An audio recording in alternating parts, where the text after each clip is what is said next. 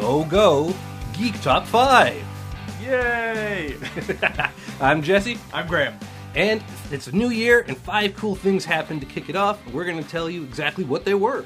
Number five, um, some Green Lantern news, which is great because, you know, like if you try to do something and nobody likes it, why do we fall, Bruce? Pick ourselves back up again. Green Lantern was a terrible movie, and because it was a terrible movie, they decided, let's do that again. All right, now before we get into it, I haven't actually seen the first Green Lantern movie. Have you seen the first? I watched Green the first Green Lantern Really? So you're saying flat out terrible? Well, you know what? Go like no surprise. Ryan Reynolds was delightful in it. Yeah. Um, but it was just such a bizarre project. Um, like I mean, everyone talks about the CGI in it. It was bad, and it was really bad. We're talking like Attack of the Clones, Samuel L. Jackson alone in a green room, bad. It did seem Um, like they were overloading every frame with CGI. Oh, tremendously. But also, like the script was it, it just awful, and the stuff that had and they confused Sinestro and Parallax, and just Ah. nothing about it was any good. It's, Okay. Um, anyway, uh, just, it came out in two thousand. In two, what was it 2011? I think 2011. Yeah, um, wasn't that great. It I think it made its money back, but just Just barely. just barely. Yeah, that was the movie they wanted to launch their shared universe on, and it didn't work. So they passed aside. But now the news is they're going to give it another shot. Yeah, even to the point where uh, a casting sheet or rumors of a casting sheet went around, and one of the names on the sheet as a possible actor to play Hal Jordan was Ryan Reynolds. which Yeah. is just Uh, perfect in a way. I mean, like you know, most people have heard about that movie from Ryan Reynolds in Deadpool, where he makes fun of Green Lantern. Yeah. because of what a crap show it was. But there, but you know what? He was great, and he really fits the character of Hal Jordan. I guess so. I, I think you know he works really well as Deadpool to my mind because he's a sarcastic smartass. Uh, whereas Hal Jordan has some like funniness to him. He's got a bit of an edge to him, but he's you know he's a pilot. He's an upstanding guy. He's a military guy. You know he's he's he's a bit more of a, a straight shooter than than I think Ryan Reynolds is usually good at playing. Well, it's certainly not as he likes to portray himself as. But I mean, there is acting, you know, I where know. you pretend to be something you're not. but I feel like every time I've seen him in something where he's not a wise ass, he's just missing something. Just- I don't I don't buy the performance as much. Some of the other names that are on this uh, roster are Jake Gyllenhaal, uh, Joel McHale from Community uh, and The Soup on on E, Bradley Cooper, Armie Hammer who played the Lone Ranger, and somewhat that like one of these things is not like the other. The other name on the list is Tom Cruise. Huh. Yeah, so going from all these sort of young Hollywood types in their 30s to Tom Cruise, who's in his 50s, you know, there's something that that could be an interesting movie, but I feel like it would be a much different movie than if you have Ryan Reynolds playing him. Yeah. Now all these names are being considered. This is all still very early. Definitely still at the point where this might not happen, which I, you know, I'm that's kind of the direction I would lean in.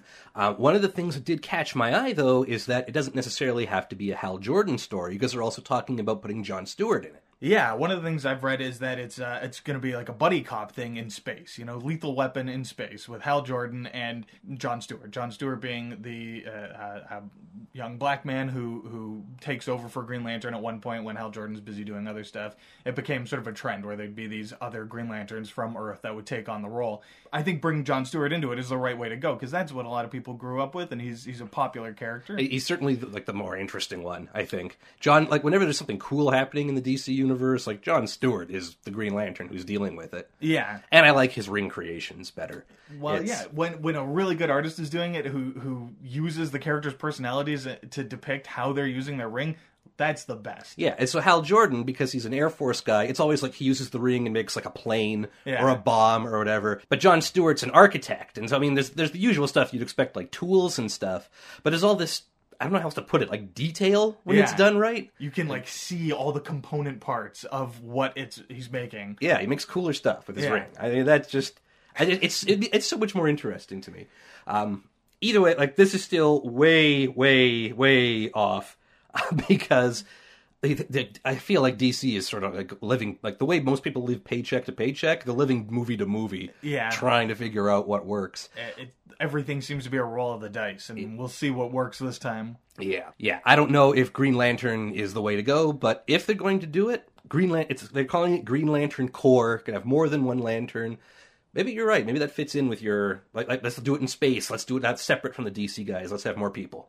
And the other thing, the other bit of news we have is that they've got a couple of writers on it. There's uh, a new guy named Justin Rhodes who doesn't really have many big name credits right now, but this would certainly send him into the stratosphere.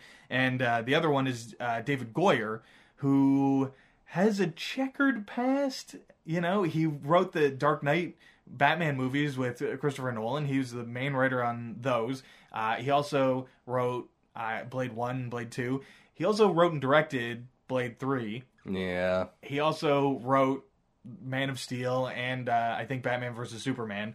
So a lot of uh, pluses and minuses on that one. Hey, hey, Jonathan Frakes directed First Contact, and he also directed Insurrection. I mean, you know. I guess so. Moving on to our number four. Uh, Good Omens, occasionally subtitled The Nice and Accurate Prophecies of Agnes Nutter Witch, is one of the most enjoyable books that you've never read. Co authored by Neil Gaiman, American Gods, Neverwhere, and Terry Pratchett, who does all the Discworld stuff. Um, it- it's a hilarious, heartwarming, sort of biblically themed adventure.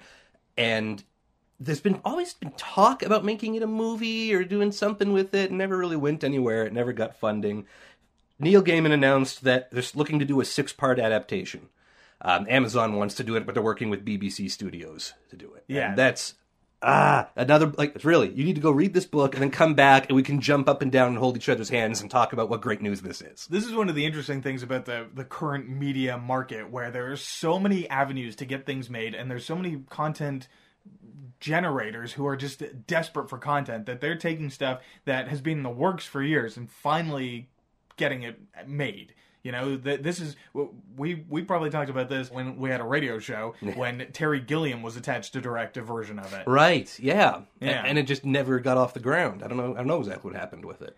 I don't know. One of my favorite quotes in reading this, uh, Terry Pratchett, who has unfortunately passed away, but at, at one point he said that uh, Neil Gaiman and he have, have different views on on uh, these multimedia productions of their work. Uh, Neil Gaiman doesn't believe it's going to happen until he's sitting in the theater with a, a bucket of popcorn ready to watch it. Terry Pratchett doesn't believe it's going to happen. Men after our own hearts. Yeah. Yeah. So you're thinking, well, that sounds interesting. What's that book about? Um, Good Omens is a story where it's the end of days in a very traditional you know, Christian heaven and hell environment. Um, and we focus on an angel and a demon, Aziraphale and Crowley, who have been living on Earth and sort of like sort of their equivalent of the Cold War, like the way you'd see like a Russian spy and an American spy in a movie. They, you know, the heaven spy and the devil spy, but they've both been doing this for so long that they've kind of gotten into a routine and gotten very comfortable on Earth. So they decide to see what they can do to sort of prevent the end of days, but unfortunately, they've kind of misplaced the Antichrist. and if either one of their bosses finds out, there's going to be hell and or heaven to pay.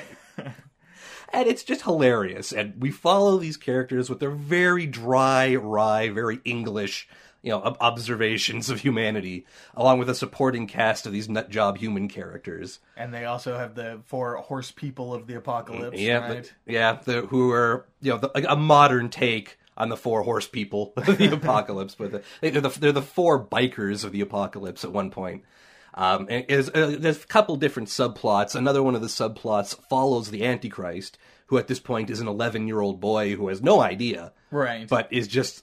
I just, anyway, don't- it's listen. Just go read the book. It's a riot, and I mean, it's come up before. Like if if you're the kind of person who follows this thing onto the internet, if they're going to cast anyone besides Tom Hiddleston and Benedict Cumberbatch as Aziraphale and Crowley, they're making a huge mistake. Can they afford them? Probably not. that would be beautiful casting. But that is so ideal. Yeah. It, it it is beyond what we can convey in mere human English. So the plan is to have this come out in 2018. So we got we got a white ways to wait for this thing. But in the meantime, another Neil Gaiman production, uh, American Gods, that's on its way this year. So if you're a Neil Gaiman fan, It's a good year yeah, to be a Neil Gaiman fan. And I'm sure they're going to be looking at the reaction to American Gods while they're building this. It's it's I mean, you know, the difference between airing something on Starz and a BBC production, like it's it's a very different beast, but Yeah. they're going to want to see how people react. Uh, I, I, where I have a bit of a concern is I don't think Amazon as a content generator has had a great track record. Like there's Netflix, you talk about Netflix and, and you start listing all these huge successes they've had, and Amazon doesn't quite have that same cachet, at least not yet. Maybe this will do it, but uh, I'm a little leery of that. I feel like this is they want this to be their flagship. Like so. like the way CBS wants you to sign up for their thing because of Star Trek. Yeah. I think Amazon's going to say, "Come, like come watch stuff on Amazon. We have Good Omens Right. with Neil Gaiman." Like, Unfortunately, it's only a six episode miniseries, so it's, if they don't have other stuff coming, well, if it's the BBC, each of those episodes is going to be like two hours and twenty four minutes long, right? So, fair enough. Fair enough. however, I don't know if there are any rules for how they make things over there. They just film until they're done. Yeah. Uh, it sounds great, and really, go read this book. It's phenomenal. Number three, uh, another couple of great movie trailers. It uh, it's been a good a few of our episodes in a row. There've been movie trailers we're very excited by. Yeah. These ones, uh, well, let, let's start with Power Rangers. Yeah. So we saw that first Power Rangers trailer we reported on way back when, and weird tone, weird tone. Um, It was set up so that you didn't even realize it was a Power Rangers trailer until the end. It started looking like it was the Breakfast Club. Right. It's like you know angsty teenagers who feel put upon by society. They're stuck in detention. Yeah, uh, but they're each a unique person deep down. They have a unique and valuable personality. But then they find these magic coins and get super strong, and now they're going to fight aliens. Yeah. I mean, It was it was weird. It was gritty. It wasn't what we were. They threw all that out for this trailer. this trailer was the Mighty Morphin Power Rangers. If this had aired back in the the '90s when we were watching Power Rangers, it would have fit right in. yes. I mean, there's the whole uh, peeing in the cup scene when uh, I think it's Trini, the Yellow Ranger, is describing her super strength to her little brothers Right, and then her but- guardian. But a lot of the trailer is the suits and the Zords and the alien and Rita Repulsa, who I still hate the character design for, but we'll give her a chance. I mean, it's better than the Yeah, I guess it's not like yeah, it's not like I'm terrible, but just give her the horns, man. I just and put her in a brown sack. I didn't say the brown sack, but the horns were pretty distinct. I guess so. Yeah.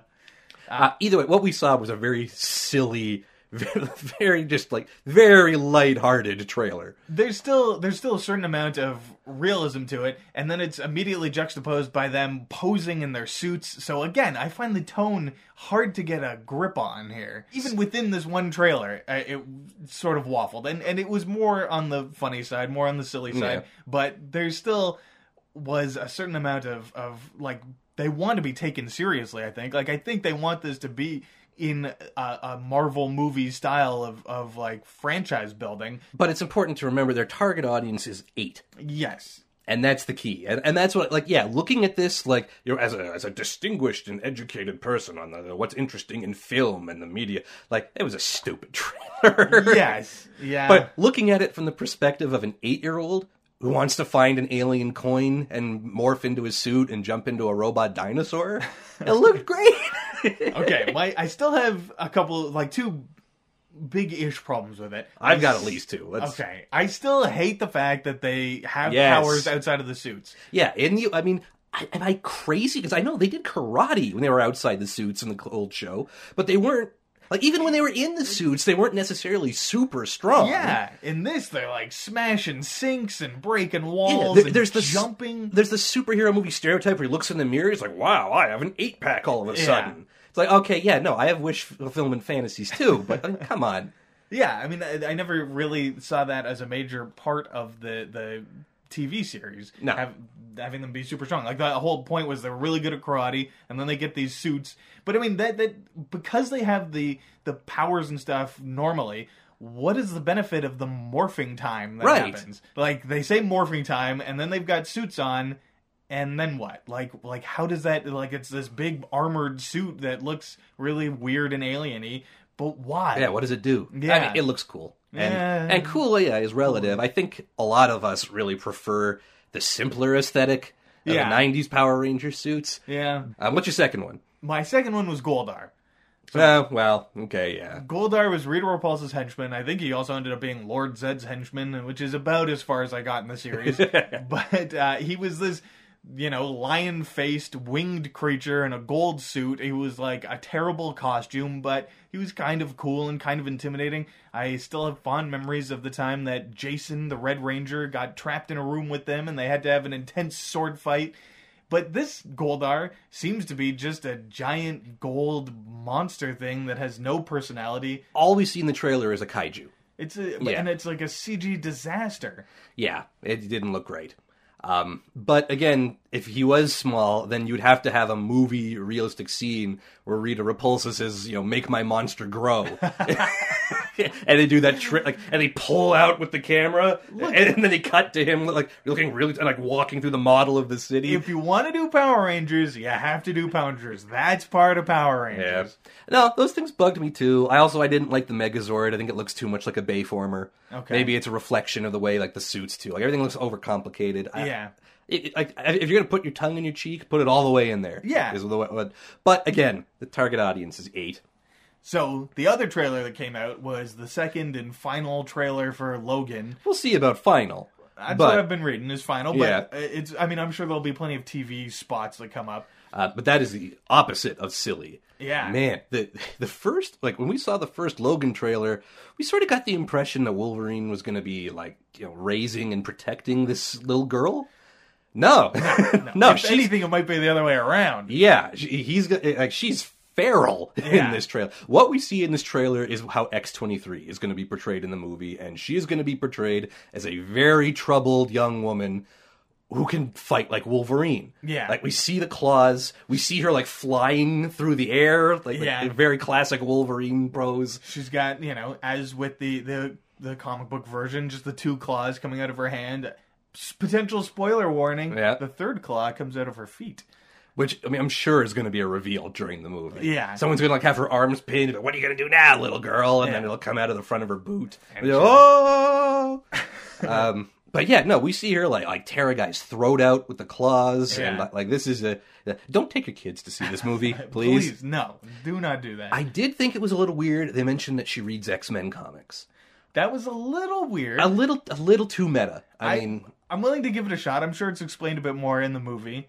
but why? What, what purpose could that possibly serve? I mean, there is uh, there is a a trope in the comic books of comic books existing. Like like there's a Fantastic Four issue where they meet Jack Kirby and Stan Lee. At one point, Captain America, in his secret identity of Steve Rogers, drew the Captain America comic book. Right, which I think works in a comic environment, but like the tone they're setting for Logan, like you open with depression and Johnny Cash, like that's not a, a uni- like, that doesn't feel like a universe that's going to lend itself to a nod and a wink.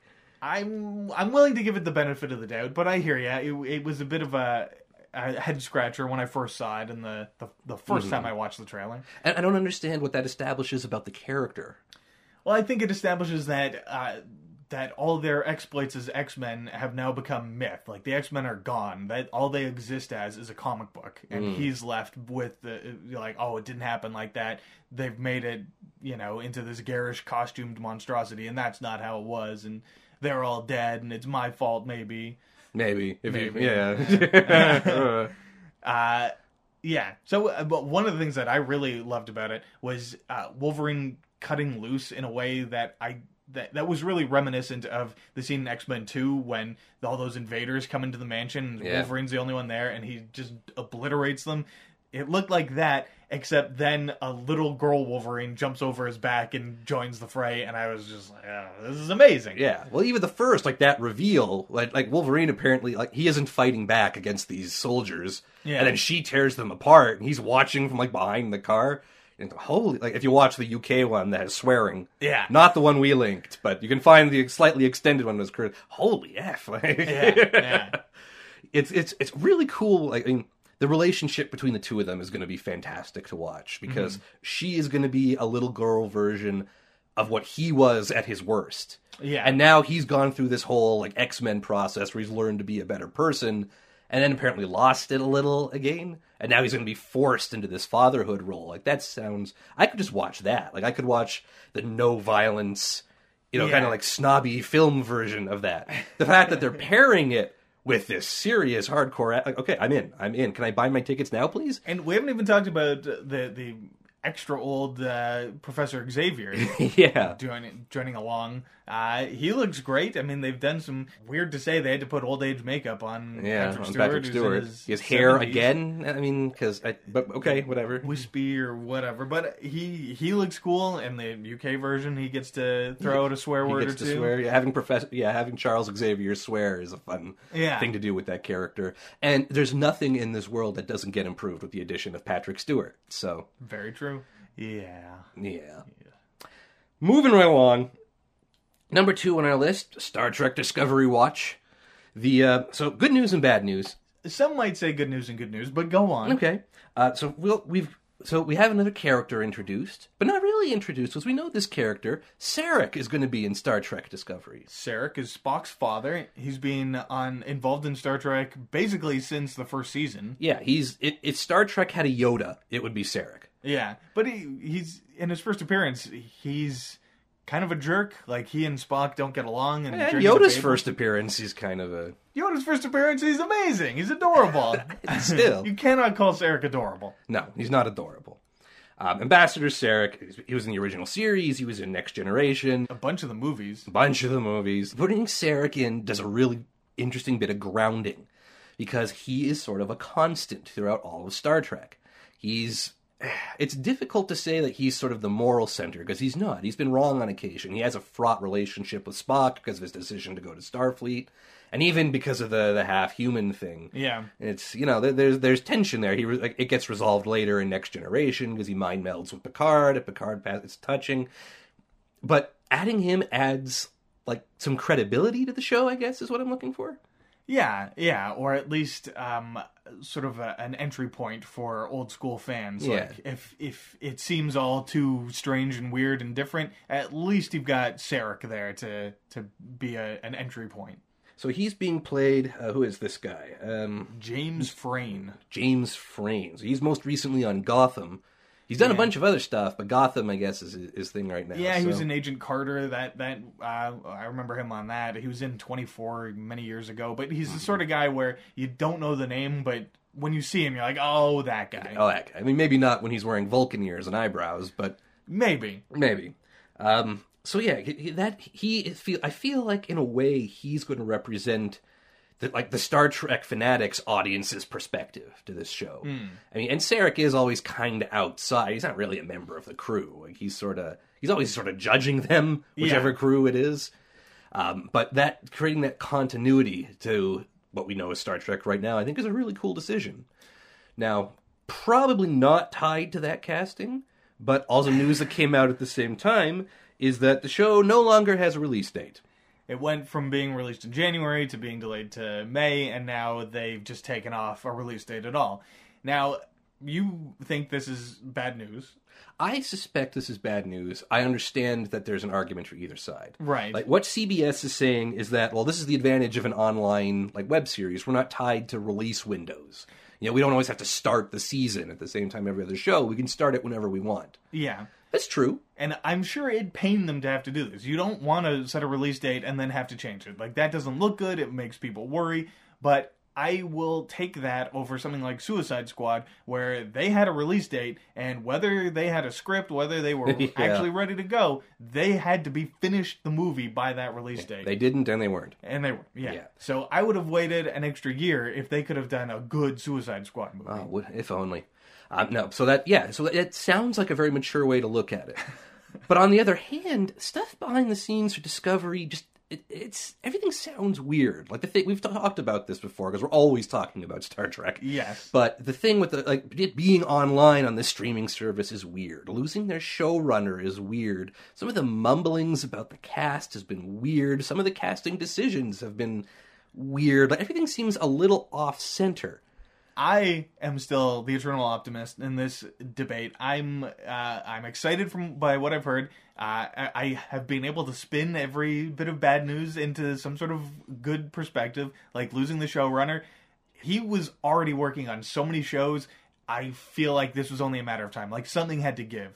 Uh, so if it was Star Trek, I'm disappointed that it was Star Trek that he gave up. But the showrunners now are people who he's worked with in the past, who he must trust, who he's got a relationship with. So I'm hopeful about that.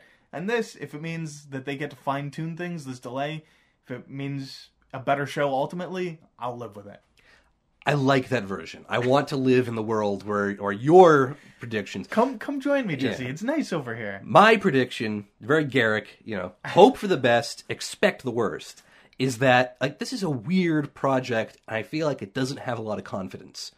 Uh, you know, we had what's his name from CBS, like, well, actually, science fiction doesn't do very well. It's like, well, man, come on, you gotta, like, back your show. Back your show. You're, you're part of the team. Like, if they're already hedging their bets, Right. I'm real nervous. I mean, like at my worst, I wonder if we're ever actually going to see this project, or if it's just going to collapse. Or I wonder, is it just an ash can? Like, are they just doing this to hang on to the license and try to promote their new streaming service? I don't think so. I don't- You're so cynical. I think that's the worst way of looking at it. But you know, when I'm when I'm up late at night, at my worst, worrying about this show, I'm concerned. Um, but yes, we're hoping for the best. But for now, we have no idea when, if we will ever see the show. Happier news.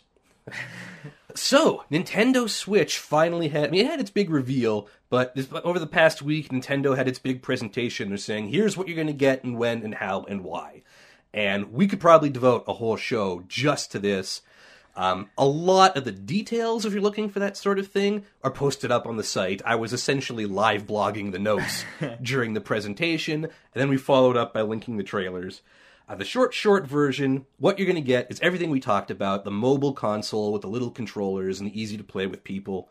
It also, yes, it does have a touch screen. Yes, the controllers do all the stuff the Wii used to do. So you've got the motion controllers, those people, you know, like the tennis games, the mini games, that kind of thing. So I feel like the controller, these Joy-Con controllers, are the, the sort of the, the biggest learning curve. It sounds like. Well, the, the most different. Yeah, Right. but it they seem like the hardest to explain. I, I hope once you've actually got your hands on them, it'll just be intuitive.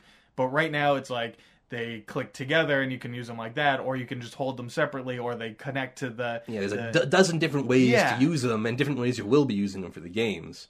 Of which, you know, there are, like, there's not as many games launching with this thing as I would have expected. No, I mean, there's only really one that's going to sell the console. Yeah, it's launching with Legend of Zelda, with Breath of the Wild. Yeah, which is now going to be the first game for the Switch, and it sounds like the last game for the Wii U. Yeah, it's going to be the yeah a, a nice way to bridge between the two. Yeah. Um, we've got what else do we got? It's also launching the other game they, game they promoted was One Two Switch, which those of you who've bought Nintendo before will remember Wii Sports. Yeah, that's it's- where it's like it's a mini game collection designed to show off the features of the console. Yeah, it's like a demo. Yeah. So they showed like there, there there's a like a Wild West shootout, you know, draw, boom. But instead of playing a video game, you literally you pull the little Joy-Con controller and point it at the other person and Yeah. press the button. The, what I read is that it's, it's there's not much happening on the screen. It's all sound based, and the idea is you're interacting with other people rather than with the screen. Yeah, you're not looking like the Switch is just there to run this game, but you're Yeah. doing it all. It, it's the kind of thing that when, when we saw that first trailer where they had all those hot millennials on a rooftop party,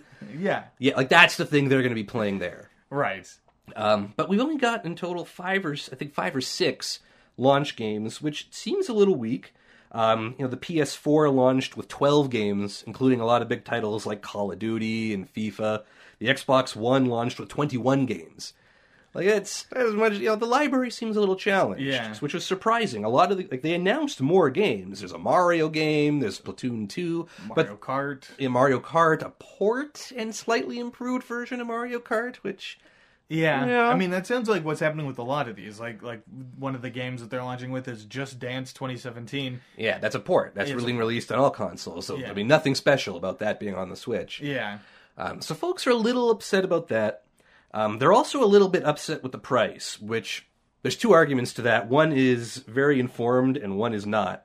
Uh, the, the price of the console is it's actually pretty good. Like if you look at it just by inflation, like it's being announced it was it's two it's 299.99 US, which makes it one of the cheapest consoles at launch of all time. If the PlayStation 4 was launching at the, like t- today, it would be $412. So, what do you get for your 300 bucks? For the three hundred bucks, you get the console, you get the you know like the, the you get the tablet thing, you get the dock to put it in, you get two of those like the, the Joy-Con controllers. So, I've been reading you get two of them. Does that just mean you get a left one? and a Yeah, right you get one left one and one right one, That seems misleading to and a me. thing. It's a, I feel that way too, except for the fact that those can support two player games. Some two player. Some two player games. Yeah. Um, but yeah, but you're not getting any games, which is Yeah. weird because you're usually bundles, and I'm sure there will be later on. And the and the accessories priced like if you want more accessories for this thing, that's where I think the price complaint really comes in. It's like if you want another set of Joy Cons and the thing to click them into that also charges them, that's 110 bucks. Yikes. If you want a pro controller, like a more classic version of the controller, that's 70 bucks. Again, in American dollars, so it's even worse up here. Yeah. If you want another dock, which probably is rare, but like let's let let's say you like you want to dock it to more than one TV in your house, the dock is ninety dollars. Yeah. And it's like, come on, the dock is is is an HDMI cable. yes.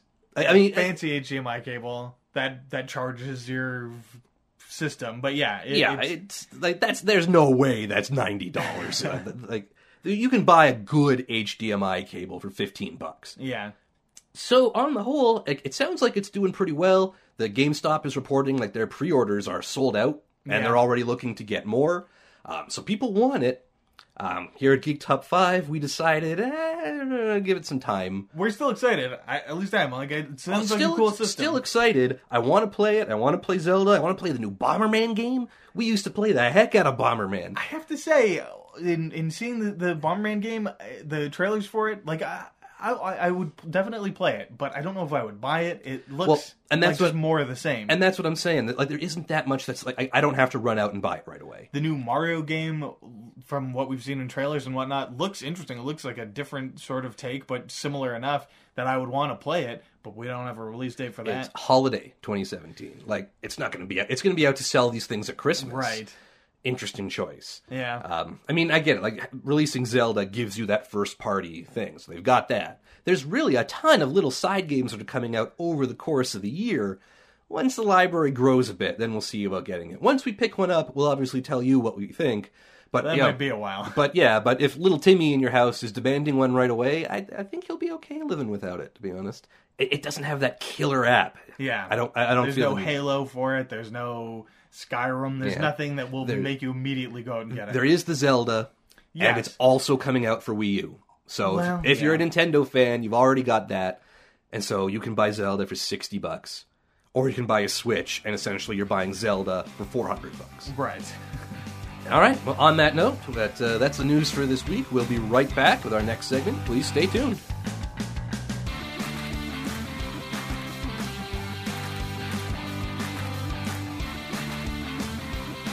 Welcome back to the second half of Geek Top 5.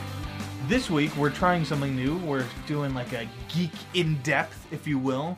Uh, we're gonna do just the two of us, uh, Jesse and Graham, as usual, Hello. and we're gonna take a look at uh, replacing actors with CG. I don't know how else to phrase it. Yeah, there's there's been a lot of these things that have come up on the show that we've talked about a little, but just weren't able to fit in. It's like there's it's so so many thoughts, so complex. We wanted to take this opportunity to go more in depth. Obviously, the, the you know the spark that lit the fire this time around was in Rogue One. Yeah, Grand Moff Tarkin, who originally played by Peter Cushing, who passed away in the 90s. Uh, they brought the character back in uh, the third prequel movie, Revenge of the Sith. I mean, he had a can brief had walk on shot. and it was this weird guy with a bunch of clay on his face to make him look more like Peter Cushing. Whereas in Rogue One, when they brought him in, they had an actor who was there for the, the shooting and everything, but then they replaced his head and I guess parts of his body digitally with Peter Cushing's face. And you know, they also did the same at the end of the movie with Carrie Fisher and Princess Leia, just for a fraction of a second, basically. But uh, we wanted to talk about sort of the morality of that, I guess, the the ethics behind it, whether it makes sense to do, and you know, if we'll see it more in the future. And if it can be done. Yeah, I mean, I've seen both sides of the argument on this. I know people who are, it was super distracting and it was in such bad taste and it ruined the movie and how dare they? And I've had other conversations with people where it's, wait, who is, who is CG? Yeah. But the, the, the, the guy in the white? No, not the, like, uh, like, they- like they had no idea. It Yeah. didn't affect them at all. just going uh, back for a second to to where sort of the origins of this sort of stuff of replacing uh, dead people. Uh, one of the earliest examples, and something that Sam Raimi kind of uh, made famous, is the idea of the fake Shemp uh, that's where that, that, that the name comes from. Shemp of the Three Stooges. He had a stroke while they were in the middle of filming a bunch of shorts and had, couldn't be on set. And he was in the hospital. I think he eventually died. And there was no way he was going to be able to finish those shorts, but they were contractually obligated to.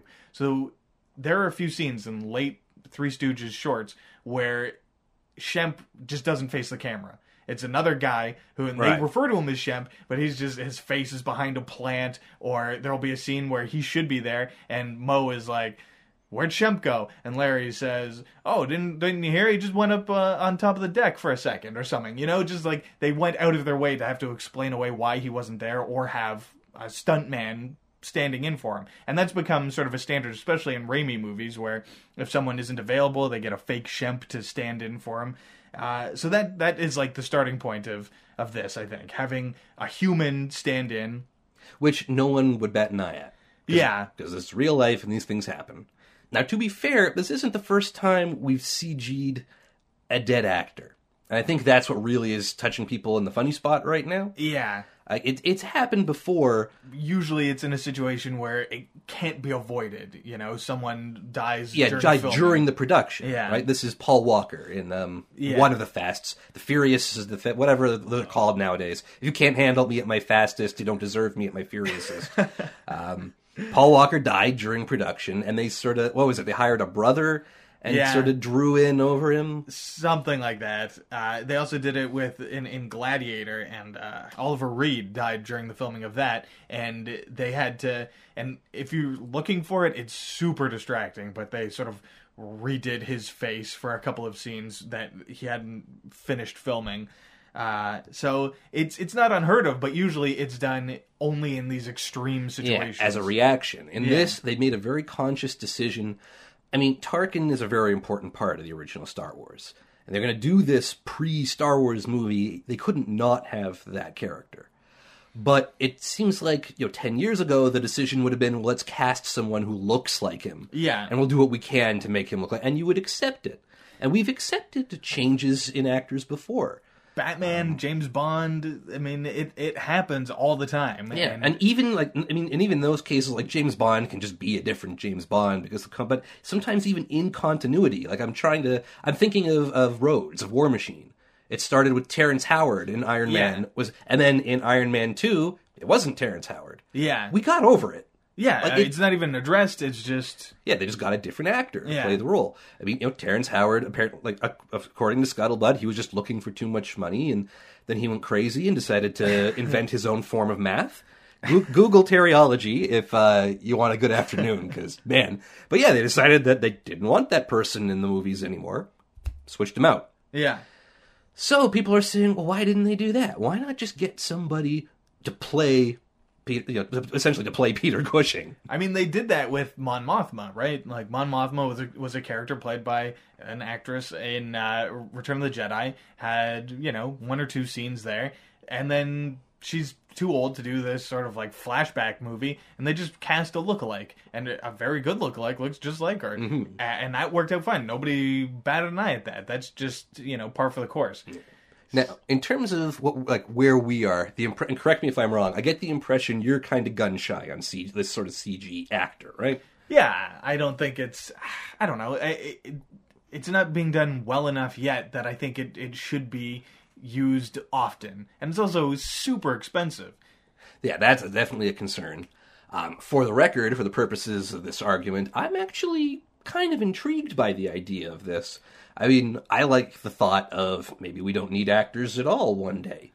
Um, but I understand that that provokes a very powerful response. And it's like, at what point does it just all become Pixar movies? And you know, I'm fine with Pixar movies. I like Pixar movies, but I I do like a little variety. You know, is, is it if it's the entire thing's going to be CG, then it becomes a different animal. You know what I mean? I do, but I'm saying like let's try to break it down and find like where is that line? Like so, like so, you know, we're out of our line. On one side, there is a full, full featured cast of real human beings, or as close as Hollywood can approximate, in a movie, and on the other side, there is you know Disney's Toy Story. Where is the line where mixing the two stops becoming okay? I mean, even like besides even the dead people we're talking about, sometimes you just have CG like CG characters who show up. A Benjamin Button. Remember Yeah. they they digitally made Brad Pitt older. Was that bad? Was that too much? No, um, but there's there's a lot of I don't know. Like Brad Pitt was involved in that. They they did motion capture on him. Same thing with like Chris Evans in the first Captain America movie when they made him this scrawny little guy, and then you know they bulk him up later in the movie. But that was his head on someone else's body, and it's all I, CG. I would argue that's a, a special case because that is very much the same character at the same age. And maybe Benjamin Button is too. But let's okay. So let's do Tron Legacy. okay. Okay, Jeff Bridges. I mean, throughout the movie, they have like the younger version of himself, which is kind of okay because they hide it behind. But at the start of that movie, he's sitting on his son's bed, Yeah, and he. I mean, and and you're right, and especially in that case, that was a case where just they weren't the technology wasn't there yet, and it looked weird. it's very similarly. I think of X Men Three, where uh, Oh, young Patrick Stewart. Yeah, and young Ian McKellen, they looked so creepy, like poor free monsters. So is part of the issue just that the technology isn't there yet? I think Like- it has to get to a point where, well, uh, I think it's going to be hard, especially for you and I who are aware of a lot of this behind the scenes stuff, and, and a lot of people who geeks who who get into the nitty gritty of these movies as they get made. We're always going to be aware of when something is, is a CG thing because we'll have read about it before it even happens. Like we had a pretty good idea that Tarkin was I had an idea that Tarkin. like, I- I went into this movie saying, "Why isn't Tarkin in this movie? Why do they have this Krennic guy?" okay. And then they show oh, the shot where Krennic is like walking to the hall, and we see Tarkin's face reflected on the window. Yeah. And I thought, oh, okay, that's a clever way to put Tarkin in the movie. They, they, they, you know, we know he's there. It'd be, it would have been the same thing like if they had had him come up in a hologram. Right. But then he turns around. And he's talking at this other person. And yeah, I thought, oh, they drew Peter Cushing. Yeah. That's but it I I liked it. Like I thought that was really neat. Whereas other people's reactions were, "How dare you!" I didn't feel like how dare you.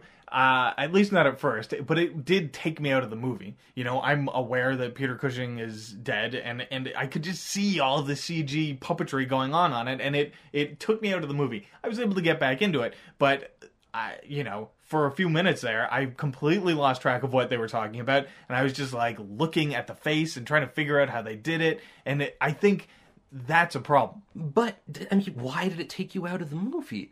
I mean, I, I mean, but in this case, I guess it was the shock value. Like, Yeah. oh, look what they did. But like, it didn't take me out of the movie. You know, when somebody uses a force power, like when Rey calls a lightsaber to it, it's like Daisy Ridley can't actually telekinetically move objects with her mind. That's that takes like Yeah, but it's like this wasn't. It's not like Watto in in um or Jar Jar. Let's say Jar Jar, where that character has been CG from day one. He's always going to be CG, uh, and and that's just how he is. With this, there was a real actor who did a real performance, and that that performance takes place. You know, hours after Rogue Right. One, and uh, it's it's just it's the uncanny valley. You know, Mm-hmm. it's I'm expecting him to look a certain way, and he's so close as to be almost seamless, but not enough that it's not distracting. So if it was perfect, like ten, like, based on what we're looking at, like this was like this latest attempt was close. Yeah. So say ten years from now, if they do something like that, and it is just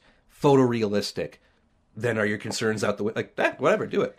No, uh, because you know, then where do you draw the line? Like, like, do you just is there a point in in finding new young actors to to make into movie stars if you just can recycle Marlon Brando and Humphrey Bogart? Right? See, that's what that's where I get like the anarchist. All right, like I'm rubbing my hands together. You can't see it on the podcast, but like maybe we don't need actors anymore. Maybe we don't need to pay them millions of dollars to give themselves little golden trophies. You know, Well- like, like that's my my secret like anarchist fantasy.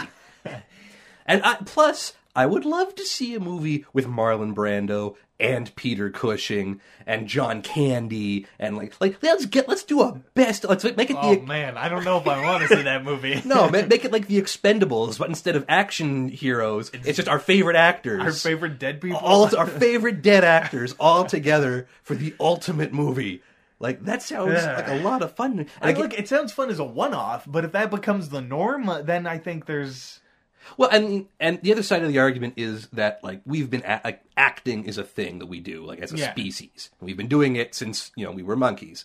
and obviously people would still prefer to enjoy that performance art. But I really see this as an interesting way to sort of like take the foundations out from under the culture of celebrity worship. I don't know though. Isn't it just? Isn't I mean, this- yeah, it turns into idolatry, I guess. yeah, it just it, it adds a new layer to it. It just becomes they become like there's now there's only 25 actors and they're all CG constructs and we just insert them and there's no new faces, there's no new anything. until you want a new one. And you're like, I want an actor who has like Chris Pine's build, but John Candy's like, you know, delivery and sense of humor. Why John Candy? I miss John Candy. All right. But you know what I'm saying? I mean, that's dangerous territory because what's going to happen, like, assuming that this dystopian future I'm proposing comes to pass, that what that's going to happen with female celebrities is it's going to be let's draw the hottest, you know, most sexually appealing female actress we can possibly, way beyond anything any normal human being could accomplish, and cast her in all these roles as like the sexy super spy or the sexy. It doesn't matter. It's all just oh, the sexy, sexy, the everything's sexy, sexy. Yeah. So that's that, that, that's uh, that, that, that's a dystopian future. I actually watched in, in researching this. I actually watched a trailer for a movie that I'd never actually heard of called uh, The Congress, and it stars Robin Wright, who she plays herself. She was the the Princess Buttercup in um, Princess Bride. That's what she's sort of Oh, best known for. okay. Uh, she's also on House of Cards. That's what you know. That's what she's doing now. Yeah, yeah. That's what people plugged in know her from. But uh, so it's a movie where she uh, is is playing herself. She's an aging actress. So she goes to this thing, and they they just take pictures of her. It's like this this 360 degree thing, filming her from all angles, getting close ups, wide shots, all these different expressions. She's in this this thing, and every position you can imagine, she she puts herself in. So it's all digitally compiled, and so hmm. there's this this CG version of her. She never has to work again. They're always just going to use this CG construct of her to to perform. It sounds pretty good to me. If they could do that, if they could program that CG construct to, you know, maintain databases, that's great. it's interesting, but I don't know. It it takes away choice, right? Like now they can just have that version of her do whatever they want, and there's no there's no nothing for her to to add her opinion to to how the movie gets made or hmm. what her character would do. It's all going to be what the director says. It's like you know, it seems like George Lucas's fantasy. you know, Yeah. he had this notorious thing where he was he's definitely not an actor's director. No. His only direction, the cliche is what is it, faster and more intense. Intense, so yeah. that was his like only direction. And then I remember watching behind the scenes stuff for the prequel movies where you know he, they would shoot a scene and it would be two actors talking with each other and they're on opposite sides of the frame. And if he liked one actor's performance in one take and another actor's performance in another, he would just splice the two takes together, and you know there'd be this seamless line between them. And while that's handy for a director and it might make a movie better, it loses a certain I don't know, it just it, it loses a certain reality, I Yeah, think. no, and you know, and and George Lucas's movies, you can definitely see this.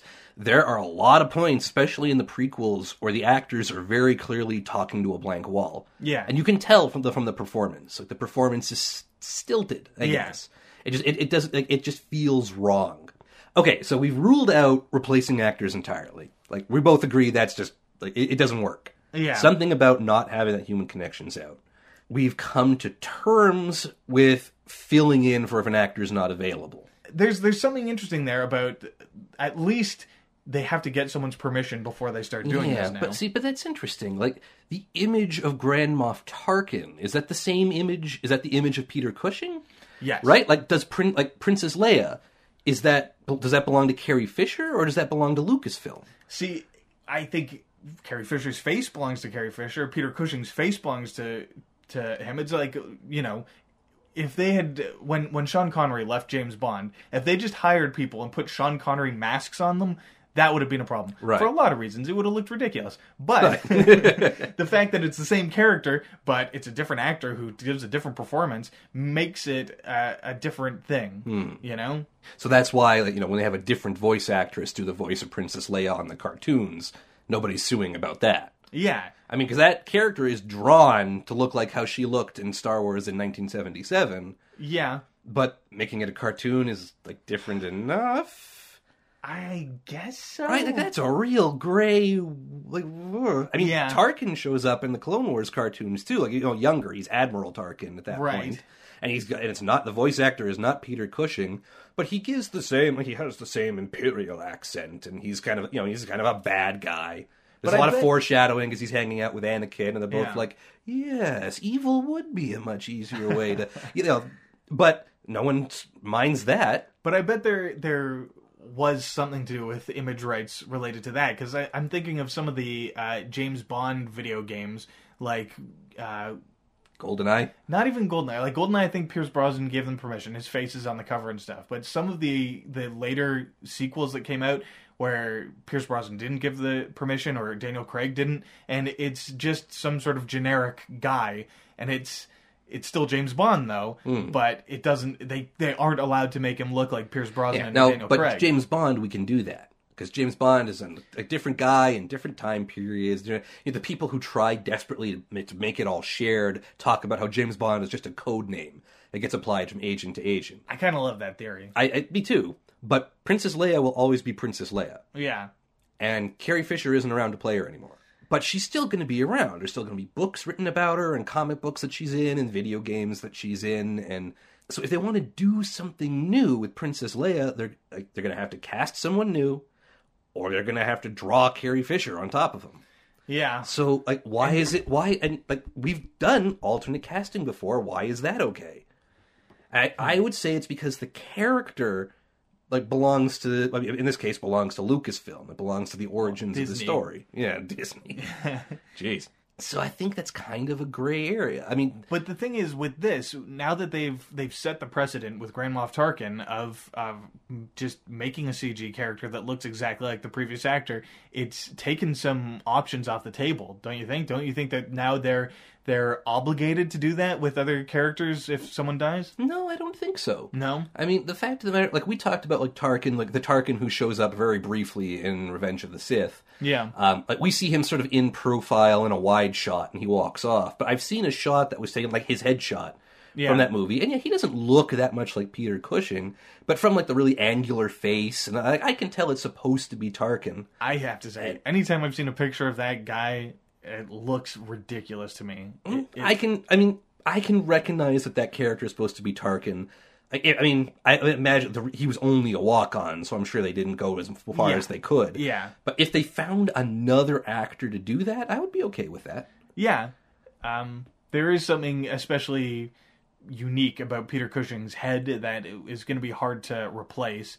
Uh, but it's I it doesn't take me out of anything to say okay yes this person is playing the role of this character yeah, I don't know. It helps when you're sort of prepared for it ahead of time. It's like when they replace Bond or Batman, it's always a huge deal, and you always know about True. it years before the movie comes out. so you've had time to like to reconcile yourself Yeah. to come to terms Yeah. is there like a stages of acceptance for moving from one batman to another yeah, we all went through a lot of denial when Ben Affleck was cast, and then we reached acceptance. no we didn't